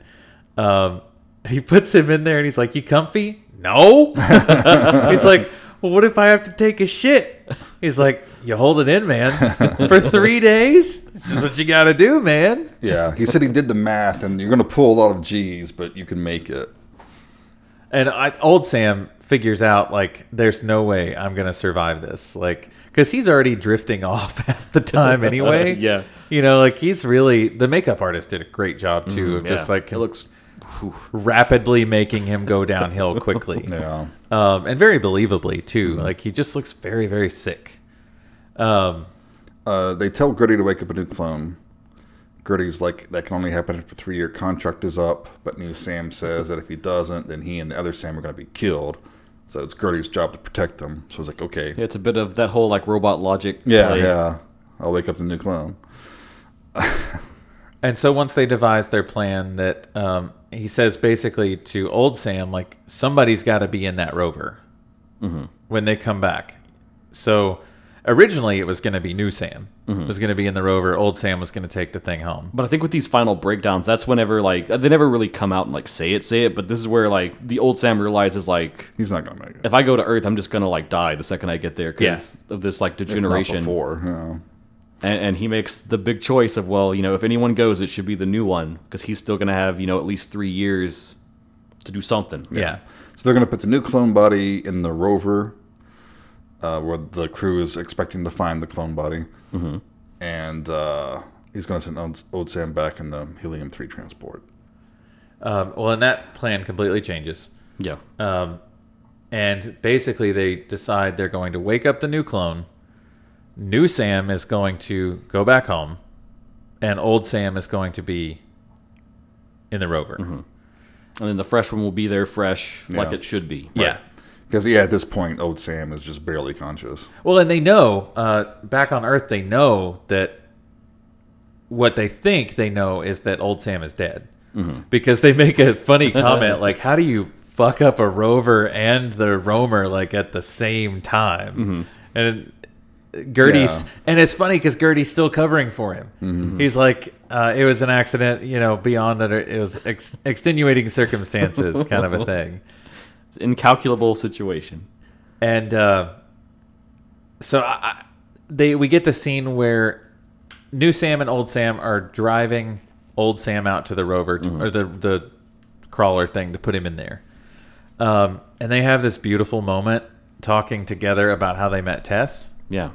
it's the one thing they kind of can bond over in a way. and it's just it's a funny story Uh, it's just a, a cute first meeting story kind of a thing about like how they met and they get to bond and he notices he looks over and old sam is what we think is gone Yeah. He's basically unconscious at this point. Um, and ah, man, the way Sam Rockwell looks at him, the way he looks at him like this, just sadness of like this shouldn't happen. And we'll also imagine like anything like we said last episode, like the cool thing about sci-fi is you ask those big questions. Yeah, So imagine yourself in that situation and you, you find out that you're a clone and there's this other clone and you, you literally watch yourself die in front of your eyes. yeah, that's got like that's a breaking point of its own for new Sam. You know, I think he's been so focused on the mission at this point that this one reminds him of the reality that we are human. Yeah. um, Gertie's going to make a statement to him later, you know, after he, he comes back and he's about ready to go. Mm-hmm. Anyway, he puts him in the rover, comes back and everything. Um, and he's about ready to, to go on his little journey. And Gertie makes a statement about, like, you know, I can tell all the other clones or something like that. And Sam looks at him and he's like, we're not clones, we're people. And he's basically reminding Gertie, like, yeah, I know you're a, a robot or Robot. whatever, but we are still people, and this is what the corporation didn't seem to give a shit about. Mm-hmm. Is that we're not to be used like this? Um, Which hasn't changed much from now. No, no, And the other really sad thing is, and Gertie's the one that brings this up, is the, the final thing is he's like, Sam, you have to wipe my memories of everything that's happened. yeah. Otherwise, they're gonna get here and they're gonna see. I've been recording everything. Yeah, they're he- gonna see it. It's part of his function. He can't help it. It just happens. And Gertie just offers for his memory to be wiped. And Sam does it. I think reluctantly Mm-hmm. because I think Gertie's been the only friend he's had. There is a bond there. He does take the kick me sign off the back of Gertie Yeah. at this point on the little notepad he put on there. Uh, yeah, so also new Sam changes the course of one of the harvesters Yeah. before he gets into the transport. Sends it straight to one of those fucking Those radio jammers. Yeah. Uh, that Eliza team arrives. Oh, the other smart thing he does is he gets himself a full canister of the helium three. Right, Yeah, right. because that stuff is uh, worth a lot. We're led to believe. And they get some provisions and stuff, which I worry about because how is he actually going to get out of his EVA suit? I think it was probably more for when he gets home. What's he gonna do? You know, like yeah, he doesn't know. Yeah, that's that's true. Anyway, um, it, it i think you're led to believe based on like him carving that thing that he doesn't really remember much from home I just got the, the the I got the impression it was for the trip, but he can't get out of his EVA, su- EVA suit in the you know hold of this little Mm-hmm. i transport. do love he brings that big yellow um comforter Yeah, Oh, the- yeah, yeah. like this this this giant like comforter suit Yeah. and at one point he's in it and he's like thanks for this man he's like telling the other sam like this is really cozy man thank you for this Like a security blanket yeah almost. yeah. The rescue team gets there. They find old Sam and the rover dead. and that's where we find out that they were definitely not there Yeah, because he comes down with a fucking gun. Yeah, which I'm kind of Mm. Yeah. wondering, like, Oh, what's but that isn't- going to do up here? But Isn't it before shoot- the they team shoot just finds fine. them? They they launched the rocket, and we find out that old Sam was still alive. Because doesn't he watch the? Yeah, he sees it The shoot launch. off. he, yeah. yeah. he at least wakes up enough to. And it was his plan all along to force the new Sam to go. the gun the gun will work just fine because bullets have their own, modern firearms have their own oxidants in the gunpowder, so it will shoot just fine on the moon. Wouldn't it slow it down though? No, I guess Mm. it would just stay. In, It would actually go further. it would stay in motion. Yeah. yeah, It It would be much more dangerous. Yeah, unless they. So if they did shoot it, some planet like Well, I mean, the moon's gravity would catch it eventually, but Yeah. it would travel further than it does on Earth. But yeah, you're right, Jason. They they walk up there, and they're not there to save anyone because they're locked and loaded Yeah, and ready to throw down. yeah. Uh, let's. and they- it but- basically just kind of fades from there. We just see um, this funny scene of new Sam whooping. Yeah. in the I guess he's pulling some G's in the thing, uh, in the drone flying back home. And it just basically shows him going to Earth, and then we get the overlay, like some sound yeah, we, overlay. get, we get some audio. We get some more like TV footage kind of thing. Yeah. And it uh, basically is giving you kind of what happens after Sam gets home. And Sam has gone straight to the authorities, essentially, and is like Yep, revealed everything. told everything. And then the final note that it ends on hasn't changed in since 2009. Um, some dude on a call-in show is basically like he's either fucking delusional or an illegal alien. Yeah, he's lying. yeah, Um, and that's basically the end of the film. But aren't we told also that like the stocks are doing yeah, bad like now? down thirty Yeah. Yeah, percent or crashing. something. Yeah. Yeah.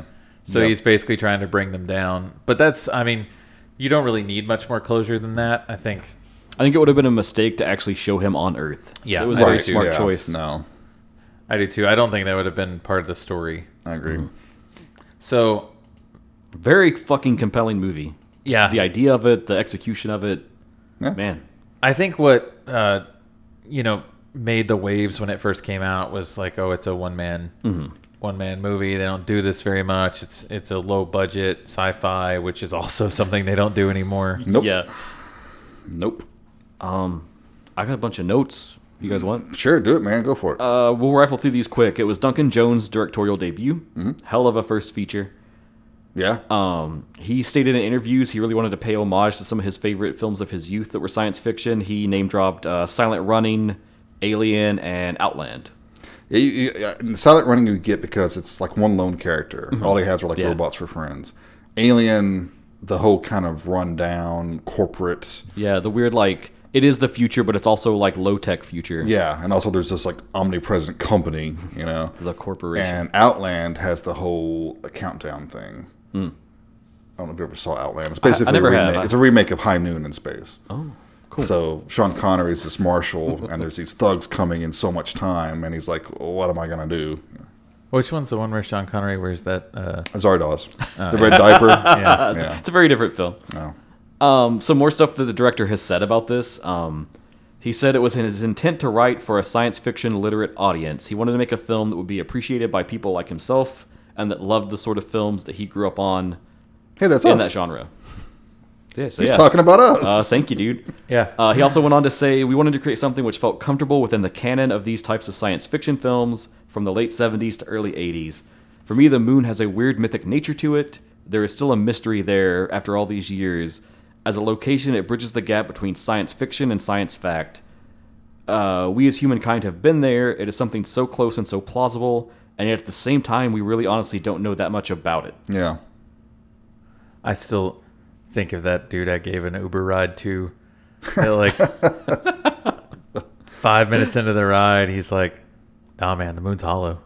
That's a space station." I've heard I'm that like, one before, yeah. And it- Fucking excuse me.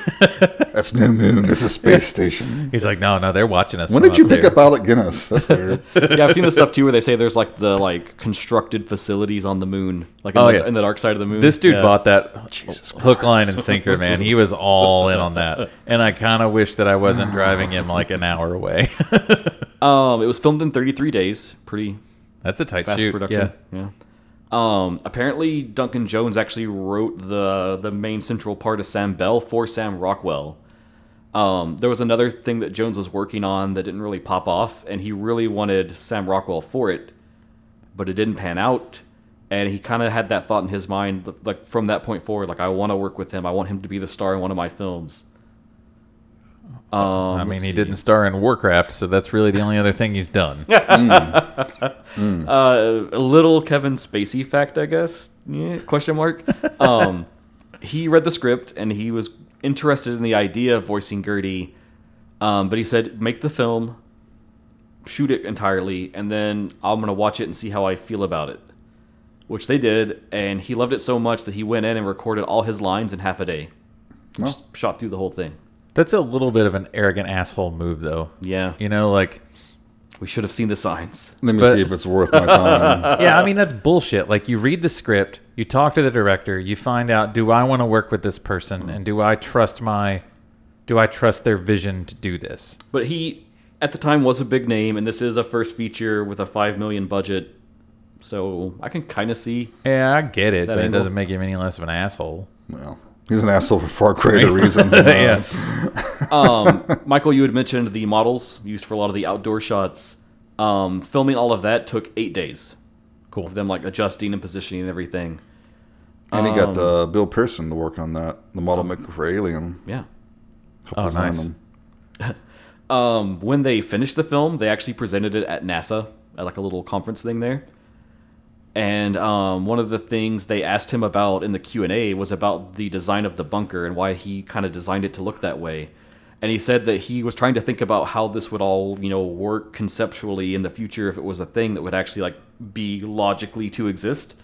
And he said that he thought that um, when you went there to like build a facility, it would be foolish to ship all the materials up there And so instead, you would like dig out of the moon itself and construct something to make that habitat.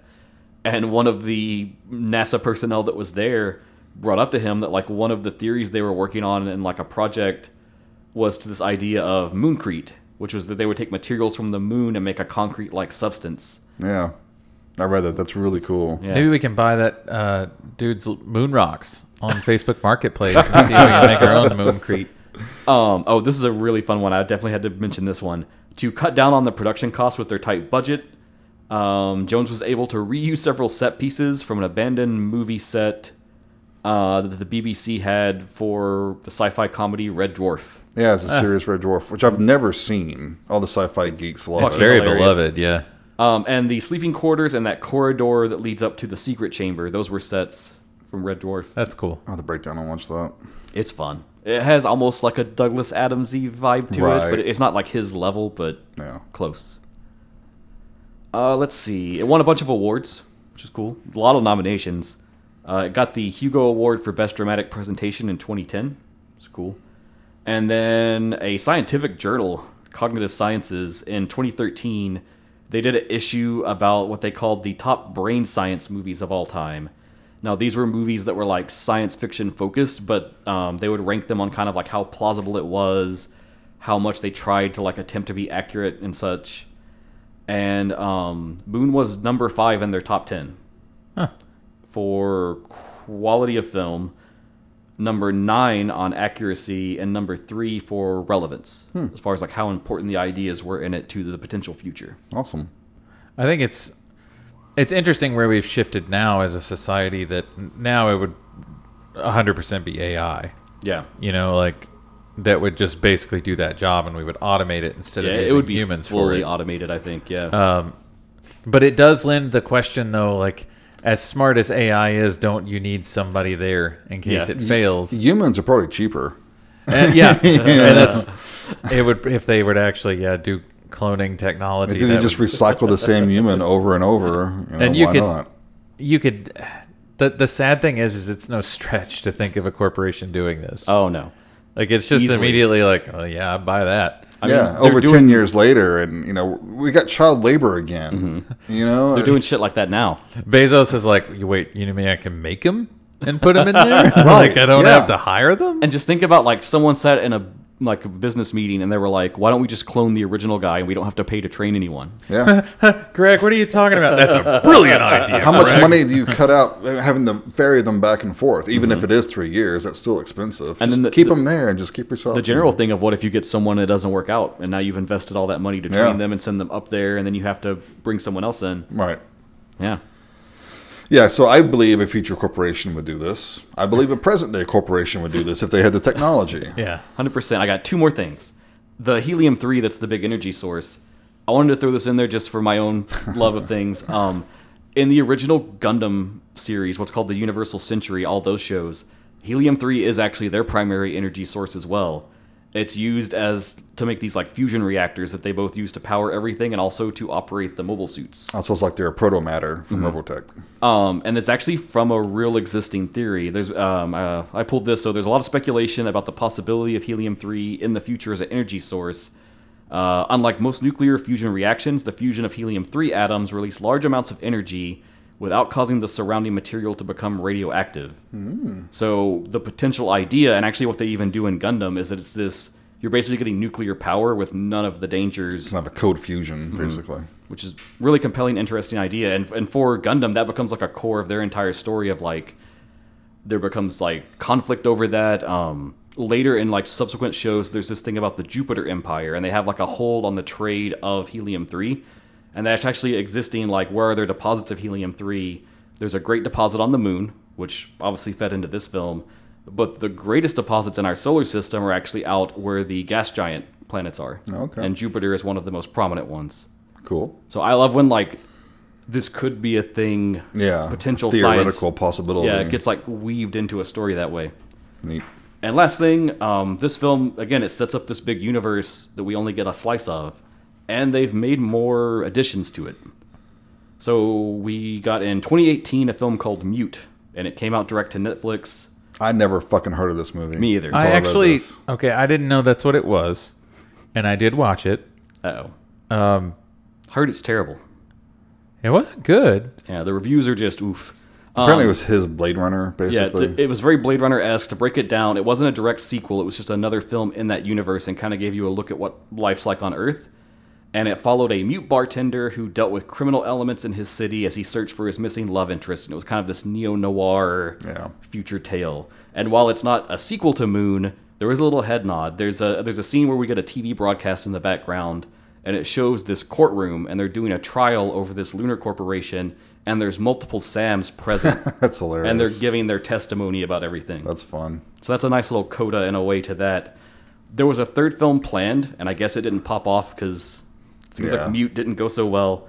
Um, but they made it into a graphic novel that came out in 2020 called Maddie: Once Upon a Time in the Future. Hmm. So if you if you see this film and you really dig it and you want more of that world, th- there's more you can go to. Can't attest to the quality. Yeah, we don't know about the I quality, just but don't know if it needs a world. no, probably It not. but- doesn't. It doesn't. I mean, it's if you can work it in, it's it's a cute little Easter egg. Mm-hmm. But yeah, as far as like a functioning, I see a creator like liking the the sandbox that they're playing in, and you know Mm-hmm. want to keep doing it, but not everything needs a world. no, no, not at all. All right, so Oh, it had a budget of five million, only made nine point eight million. I'm sure the advertising on this probably wasn't astronomical. No, I, I can see it being one of those things Eh. where people saw the trailer and it's like it's not a big action movie. it's- Yeah. So I, it probably really didn't. It, common wisdom is a movie has to make twice its budget to even Mm-hmm. break even. So I have a feeling. I this- wonder what it's made now, though. You know, like I mean, honestly, wait till after this episode drops. It's just gonna yeah, man. you overestimate our power. wait. Sam Rockwell's gonna call me and be like, "Thanks for the royalty Yeah, checks, man. buddy."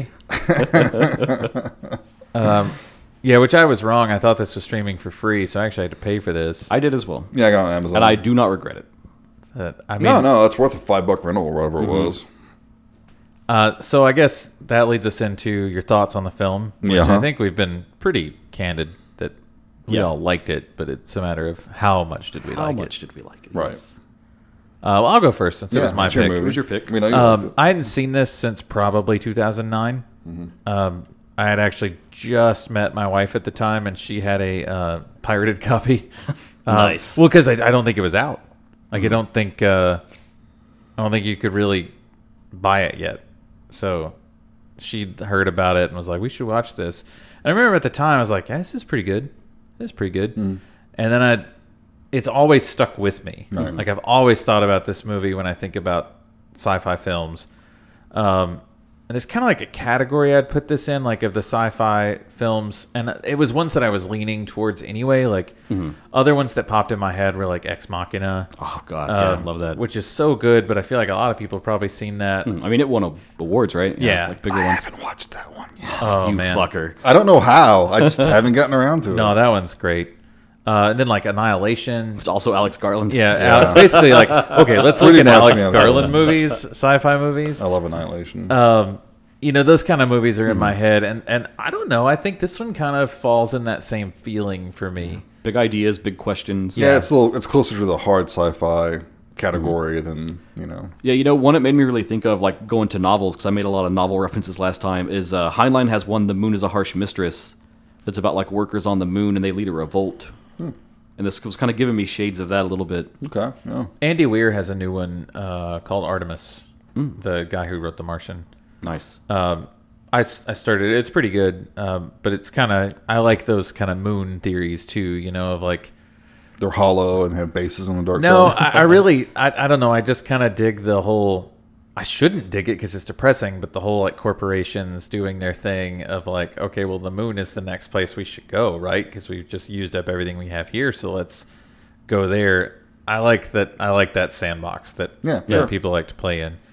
Um, but Sam Rockwell's performance has always stood out to me for this. I think he's Mm-hmm. the re- like this movie is what made me watch things that he's in that I get excited when I see his name on something yeah. Yeah. uh, is because of this movie. Um, He carries it. I completely. I sit at a solid four and a half. nice. I don't nice, I don't nice. think it's I don't think I can give it a five. Let me ask, what's holding back that point five? You No know, I boobies. don't. Yeah. Uh, and and only Sam Only his Rockwell's butt. butt. Now, if he you turned know? You around, needed the turnaround, right? Ah, I've seen everything. It's too late.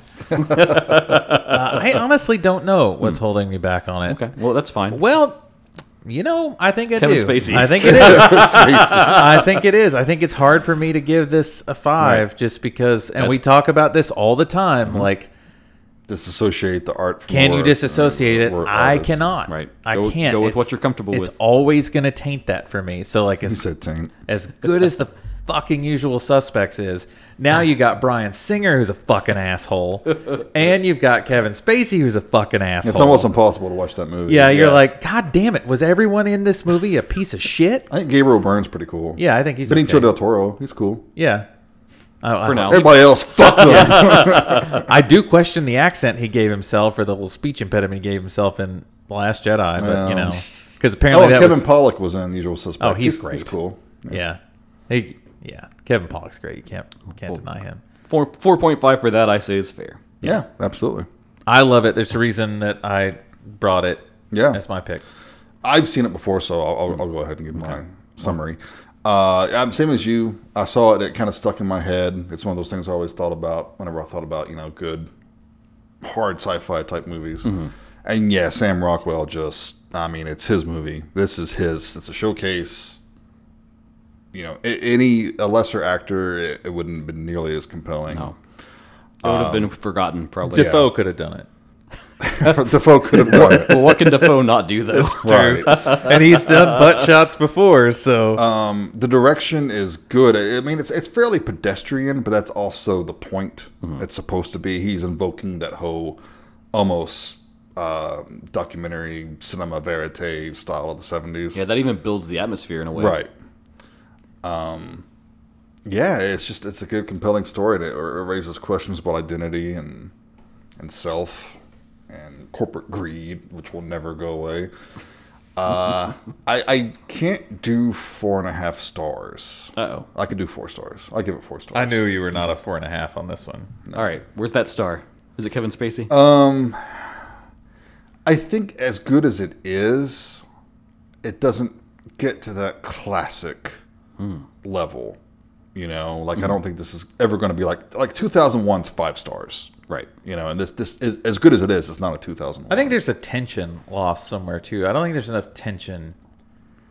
Like it's Could be. there, but uh, it's not the tension like 2001. I think it's because you expect Gertie to turn against Sam, but then I'm glad they don't go that route because that's yeah that's the That's been obvious. done, yeah. right. yeah, they would never have topped how. You keep expecting it with Kevin Spacey voicing on me any minute now. Oh my god! And that is an interesting thing about like things that happen, and now we go back to watch a film, and like w- reality has colored our perception. Because I the whole time was like, all right, when is he just going to be like, I can't let you do that, Sam? yeah, right. I'm going to touch your weenie. Sam. one, one, one final note I want to make is that uh, we're all fans of like indie RPGs, right? And the RPG Death in Space, Mm-hmm. Mm, yes. the cover, the the poster of Moon, well, I guess the cover of Death in Space reminds me of the poster of Moon. That's fair. I didn't think about that. I think it's supposed to be a reference because the game you're talking about, which we need to play it. We all we have We it. do. We don't We haven't need to played play it yet, it. but it is that like very corporate. You're like Mm-hmm. in space. The universe is uncaring, Everything's run down and Yeah. yeah. alien esque without the aliens Yeah. front and center. Cool. So what did you think, man? So this was the first watch for me. I've had this movie highly recommended to me, like God, so many times. Like constantly, people be like, "Have you seen Moon? You should see Moon." And it's not that I didn't want to watch it. It was kind of just one of those things. Like We got so many fucking movies. Yeah, I Well, never- Uh-huh. I'll watch had- it when I get time. I never had the compulsion to watch it. So when you picked this, I was like, "Dude, this is great. I can finally check this off my list." Um, and I fucking loved it, man. Like it was so good. Like all the things he was referencing, you know, 2001, um, Alien, yeah. all the all the all kind of the films he was like, I was trying to make these. I love all of those. I, I think this is like a worthy kind of in that vein of a type of sci-fi film. I love that it's it's the kind that it's very heady. It's asking big questions. It's using science fiction to comment about our current society and things that are going on with corporate greed, corporate corruption. Um, I think that for the small budget, they killed it on the effects and the visuals and the way everything looks sure. if you just cold asked me and I hadn't done the research and you would you know, say, Dustin, how much do you think, like, what was the budget of this movie? I would assume it is much higher than five million. There's no way I could imagine they made it for five million, but they did, and I think that's a testament to how talented the whole uh, cast and crew are. Yeah. in the production and the creation to get these kind of visuals and this look on that sort of budget. Um, That's what happens when you plan. You have- actually have a vision. yes, and an idea, and you're not just shitting something out because you already have like a, a deadline Uh. somehow. somehow. Somehow Sam Rockwell returned. Um, the plot, I love the plot. I thought it was perfect. It was it's very Twilight Zoney, and then it gets super deep. And it's just so high concept, so cool, such an interesting idea. This is like that sci-fi literary style, like realized into film, and I fucking loved it. And I I am of the three of us the one that is the most like I can just cut off any kind of real world thing and just Sure. like go with the film. So when I hit Letterboxd and I pressed my little stars and hit submit, I gave it five stars And I Oh, will- five star movie. agree with you, Jason. I, I don't think it is 2001, and I would say 2001 for me is a five star film, but I think to me they can both be five stars for different reasons and different aspects that I appreciate. Sure, fair enough. So killer fucking pick, Michael. I always look at like rewatchability of Mm-hmm. something. Like Yeah, something can be like s- something can be a w- like a one-time five-star movie Sure. and then I'll never watch it again. But after watching this a second time, I realized that I could watch it a lot more. I could Yeah. watch it, yeah. I can revisit it every five, ten years or something. you Mm-hmm. know, like and I'm sure that each time you watch you'd pick up something different, Mm-hmm. which I kind of like. That it's each time I love those little Easter egg things that you can pop in there and see something new Yeah. each time you watch it. Now, am I compelled to go on and check out the rest of the Moonverse? Uh, no. I not watched really. Mute, man. I don't. I'll be honest with you. I don't remember jack shit about it. That tells you everything you need to know right there. well, uh, so it did come out. Mute did come out right around. I want to say uh, Hold the Dark, Mm. because Skarsgård was in it, and I was like, oh, I should watch it. I like Scar. I just really liked what he did in Hold the Dark, He's having a moment. um, so I should watch this. and then I was like, oh. Uh oh. Um, but it is also kind of hanging around that altered carbon yeah, oh, uh, time There too. seemed to be like a lot of cyberpunk type stuff out around the time. and, and that doesn't make sense to me. Like this moon doesn't feel like a cyberpunk. No. well, we don't know what's going on on Earth. You know, That is true, but Well, but based on that ad at the beginning of the film, you do in a way. how old's that at? Oh, that's true. Yeah, that's true. that could have been when they first made the base. yeah, I don't know. It just I, nothing about moon felt cyberpunk to me. What- which- I, I didn't, I read- didn't see any Scott Brown realty signs anywhere on the moon. Get Scott Brown, motherfucker. the fuck out! Um, and now I gotta put that in the show notes. Yay. Yay! Um, I thought my thought about it was I, I didn't I watched the trailer from you. I read the synopsis and I was like, this sounds nothing like Moon at all in any way, shape, or form, other than there's the little cameo. yeah, I'm curious about the graphic novel now. Yeah, that might be good because sometimes when you get a weird situation like a film that doesn't do well, when you continue the idea to a graphic novel or that format, you can kind of might be more successful. yeah. Unless it's Buffy, which you know, you just fucking stop. This is not the show I love. Fuck you. Okay. All right. Well, Well- I'm happy to come back on a, a high note and We're ha- very happy to have you back. Great man. episode, especially with a good great movie. pop back in for you, and you fucking killed it with a great film. Thank you, thank you. I mean, uh, you all just keep p- picking shit, so yeah, somebody you have to come in and save us. Yeah. somebody's got to come in and Raising the bar, making it me really stress out now over here. Uh oh. Speaking Um, of, so we've got one more sci-fi film to do, and Jason, you s- gave us a vision of the future of a post-apocalypse. Michael, you took us to the future where we're focused on space and corporate greed and energy issues. So I thought the best way to go forward was to also focus on another type of potential future that's neither of those two. So we get a little bit of a breadth through all the things that sci-fi can be. And so I'm going to go a little cyberpunk on us. all right, And of course, I also have to bring a Japanese film. of course. So here we go. We're going to go with one of my all time favorite directors, Mamoru Oshii, and his 2001 film, a Polish Japanese co production, Avalon. Avalon. I Avalon. felt like there was a big like lead up, and there should be a sound effect right there. Uh, if we did trailers, that's where the trailer would cut in, but we don't do that. So, This guy hasn't sexually assaulted anybody that you know of, has he? to my knowledge, no. And Okay, if, cool. Wow. if I mean, you're- he's Japanese. Let's play the odds. if you're anime savvy, you're was a going joke. to. Shit! that was a joke. Holy shit! That was Uh a joke. oh. I don't feel so bad about All my. love the Japanese. I don't feel so bad about my Ezra Miller snafu now. I mean, you only got a pronoun wrong. Jason insulted an entire nation of An people. entire nation I adore. well, join us in the next episode as Michael and me continue the show.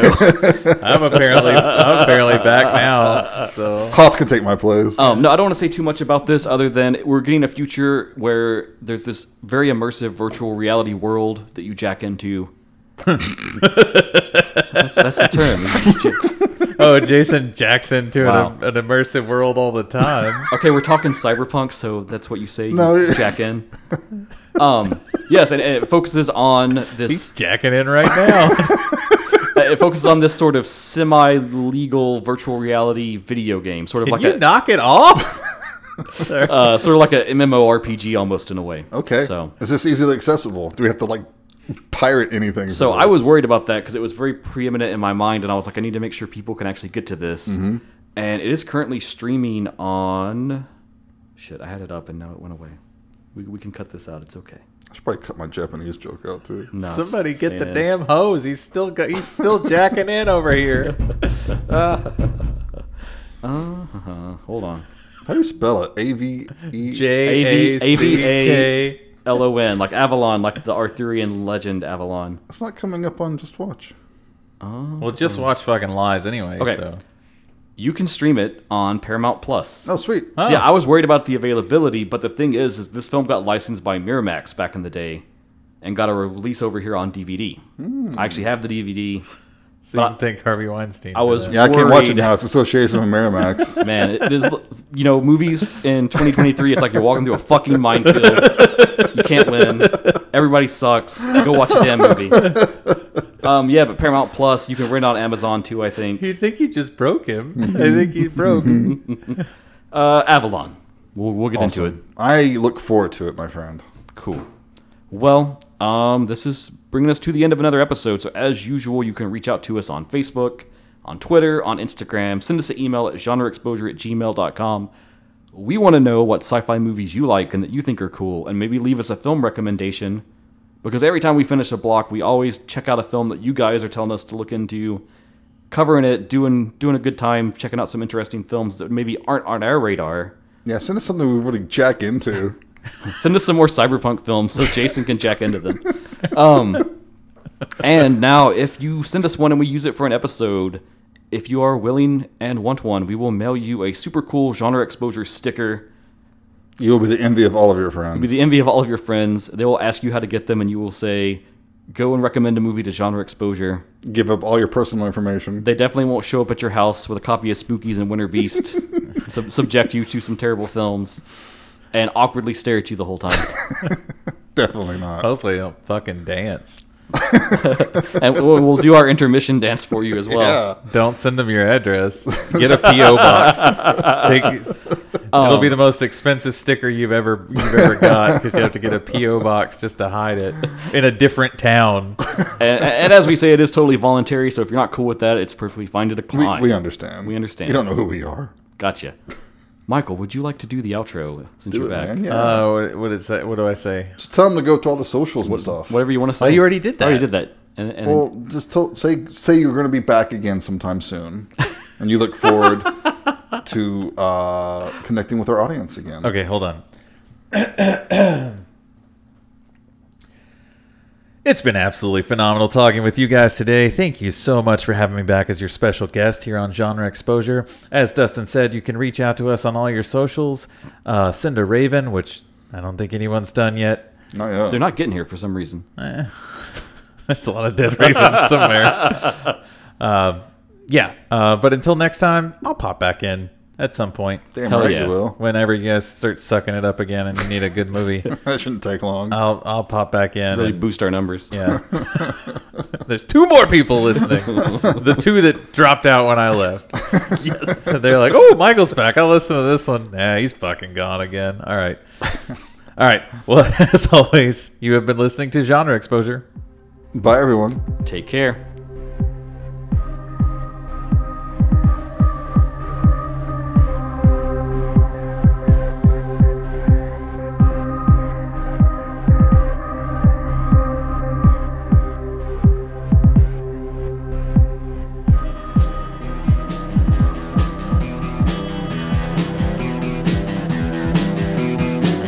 You're listening to the Prescribed Films Podcast Network, home to hundreds of hours of free podcast entertainment. The shows on this network all have a common goal providing you with the best discussions about movies and other forms of entertainment media. The PFPN hopes to fill your earholes with audio joy. Visit our website with links to all the other amazing shows at www.thepfpn.com. Thanks for listening.